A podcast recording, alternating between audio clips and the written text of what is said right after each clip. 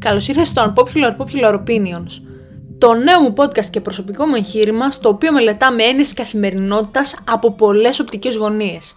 Είμαι η Τζίχρη και σε ευχαριστώ που είσαι εδώ και αφιερώνεις χρόνο ώστε να ακούσεις το podcast μου.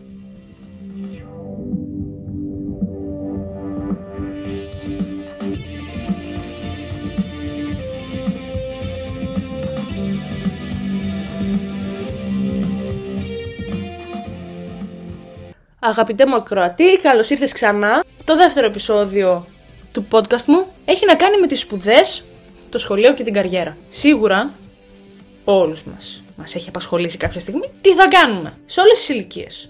Δεν έχει ηλικία το συγκεκριμένο θέμα. Ξεκινάμε καταρχάς από το τι θεωρείται επιτυχία. Γιατί σίγουρα το σχολείο και οι σπουδές αποσκοπούν σε μία επιτυχία.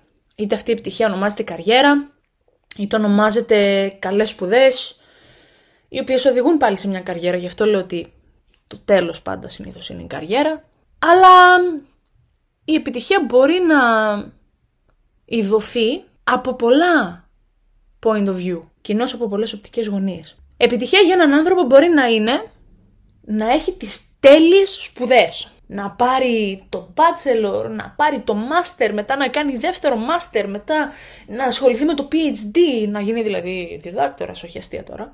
Και μπράβο σε αυτούς που έχουν την υπομονή να καθίσουν να κάνουν ένα PhD. Παιδιά, σας δίνω χίλια, χίλια μπράβο, διότι θέλει πάρα πολύ υπομονή, θέλει πολλά χρόνια να γίνεις διδάκτορας. Εγώ δεν θα είχα ποτέ την υπομονή να το κάνω. Για άλλον επιτυχία μπορεί να θεωρείται το να έχει μια καλή οικογένεια, να φτιάξει μια ωραία όμορφη οικογένεια, ε, αγαπημένη, με, με ζεστασιά, ένα ωραίο καλό σπίτι να έχει, να, να παρέχει τα πάντα στην οικογένειά του, να έχει μια δουλειά να βιοπορίζεται και να βιοπορίζει και την οικογένειά του.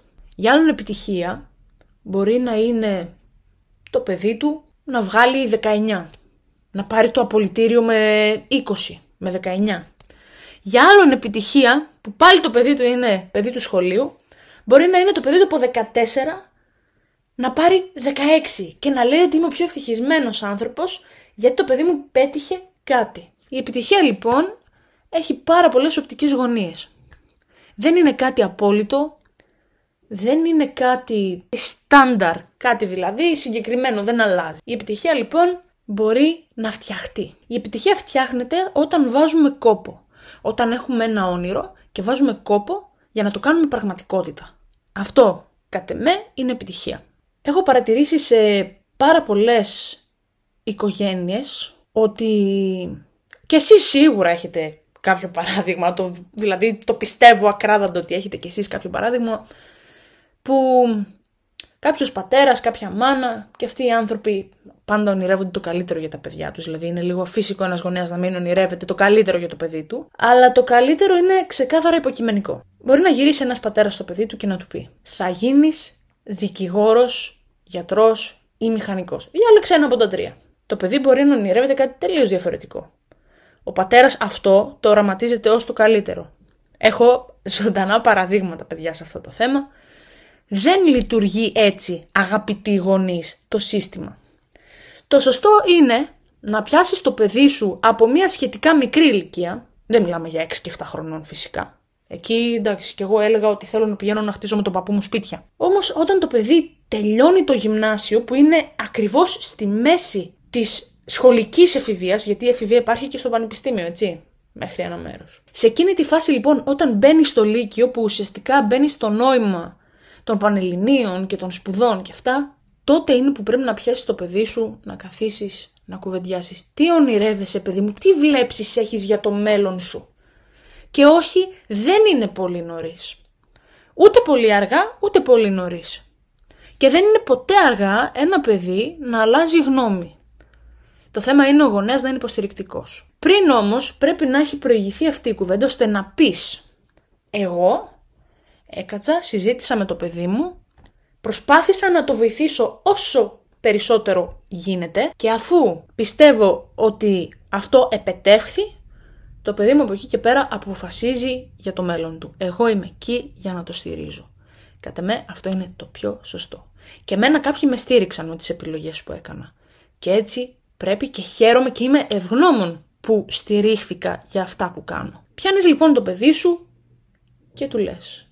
Θα σου κάνω αυτή την κουβέντα με αυτή την εμπειρία, την όποια εμπειρία έχω, ότι υπάρχει αυτό και αυτό και αυτό. Δεν θα σε αναγκάσω να γίνεις κάτι με βαρύγδουπο ε, τίτλο. Δεν θα σε αναγκάσω να γίνεις δικηγόρος, ε, να σε ανοίξω δικηγορικό γραφείο. Ούτε επειδή εγώ έχω δικηγορικό γραφείο θα σε αναγκάσω σε να το σπουδάσεις για να συνεχίσεις το γραφείο μου. Μπορεί εσύ να θες να γίνεις και να έχεις τη δυναμική να γίνεις ο καλύτερος γραφίστας, ο καλύτερος ζωγράφος, ο καλύτερος μουσικός. Εγώ δεν θα σε κόψω από αυτό. Μπορεί να θες να ανοίξεις Ακαδημία Ποδοσφαίρου. Συγχαρητήρια θα σε βοηθήσω να μπεις στο τεφά, να πάρεις αυτό το χαρτί και θα σε βοηθήσω σε κάθε σου βήμα μέχρι εσύ να αποκατασταθείς από την άποψη δουλειάς καριέρας και οικονομικά μέχρι ένα σημείο. Το σωστό είναι να κάνεις τα πάντα, να κυνηγήσεις, να πετύχεις το όνειρό σου όσο χρονών και φτάσεις. Και πραγματικά όταν κυνηγάς το στόχο σου, ό,τι και να γίνει, όταν δεν το χάνεις το στόχο από τα μάτια σου, εκεί για μένα είσαι number one ρε φίλε.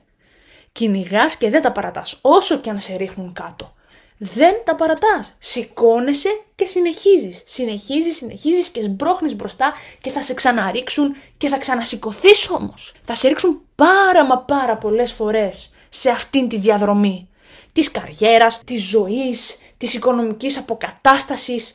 Όλα είναι σηκώνομαι, πέφτω, ξανασηκώνομαι όμως. Πάντα θα πέφτουμε και πάντα θα πρέπει να σηκωνόμαστε. Το θέμα είναι το πώς αντιμετωπίζεις το πέσιμο. Οπ, αυτό ακούστηκε λίγο λάθος μην κυνηγάτε τα συνήθη, να κυνηγάτε αυτό που αγαπάτε. Και θα μου πεις, εντάξει, εσύ σπούδασες χημικός μηχανικός, σπούδασες ε, στην Αγγλία και σπούδασες κάτι πολύ κοινό. Πρώτον, σπούδασα αυτό που αγαπάω, γιατί πάρα πολλοί μου το έχουν πει και τους καταλαβαίνω πώς το σκέφτονται, γιατί όταν εκφράζεις τέτοιες απόψεις, έρχεσαι σε αντίφαση με ό,τι έχεις πει. Και όμως εγώ σπούδασα αυτό που αγαπάω και δεν το σπούδασα τόσο εύκολα όσο νομίζει ο μέσος ε, ακροατής. Ακροατής είτε εσείς που ακούτε το podcast μου, είτε ένας φίλος μου ο οποίος με ακούει να μιλάω. Πέρασα και εγώ πάρα πολλές δυσκολίες. Δεν, ήταν, δεν ήμουν από τα παιδιά που τα, είχα, τα βρήκα όλα έτοιμα μπροστά μου. Ε, έπρεπε να παλέψω για κάποια πράγματα. Πάλεψα και έφτασα στο σημείο που έφτασα. Αυτό θέλω να κάνετε κι εσείς, γιατί ο πιο ωραίος στόχος, ο επιτευμένος στόχος είναι αυτός που έχει αποκτηθεί με τα πιο πολλά ζόρια, με το πιο πολύ μόχθο, με το πιο πολύ κόπο. Δεν λέω, είναι πάρα πολύ ωραίο κάποια πράγματα να τα βρίσκεις έτοιμα, αλλά όταν δουλεύεις λίγο παραπάνω για αυτό που θέλεις, εκεί παιδιά το τέλος είναι ό,τι πιο ωραίο. Ξαναγυρνάω στο θέμα των γονέων και λέω: Βοηθήστε τα παιδιά σας να γίνουν καλύτεροι άνθρωποι. Νούμερο 1 το να είναι κάποιος καλός μαθητής, ούτε εγώ ήμουν η καλύτερη μαθήτρια. Ήμουν πάρα πολύ καλή στα θετικά, δηλαδή είχα 19-20 στα θετικά. Ερε στα αρχαία όμως είχα 12, 13. Γιατί δεν τα ήθελα, δεν ασχολούμουν, δεν, δεν τα ήθελα καθόλου. Διάβαζα μέχρι την πρώτη, έπαιρνα καλούς βαθμούς μέχρι την πρώτη ηλικίου. Μετά Δευτέρα ηλικίου τα παράτησα. Ε, ε πήγα στις εξετάσεις να δώσω ένα μάθημα, είχαμε μάθημα φιλοσοφίας νομίζω. Και γράφω 4. Γράφω στα αρχαία 8.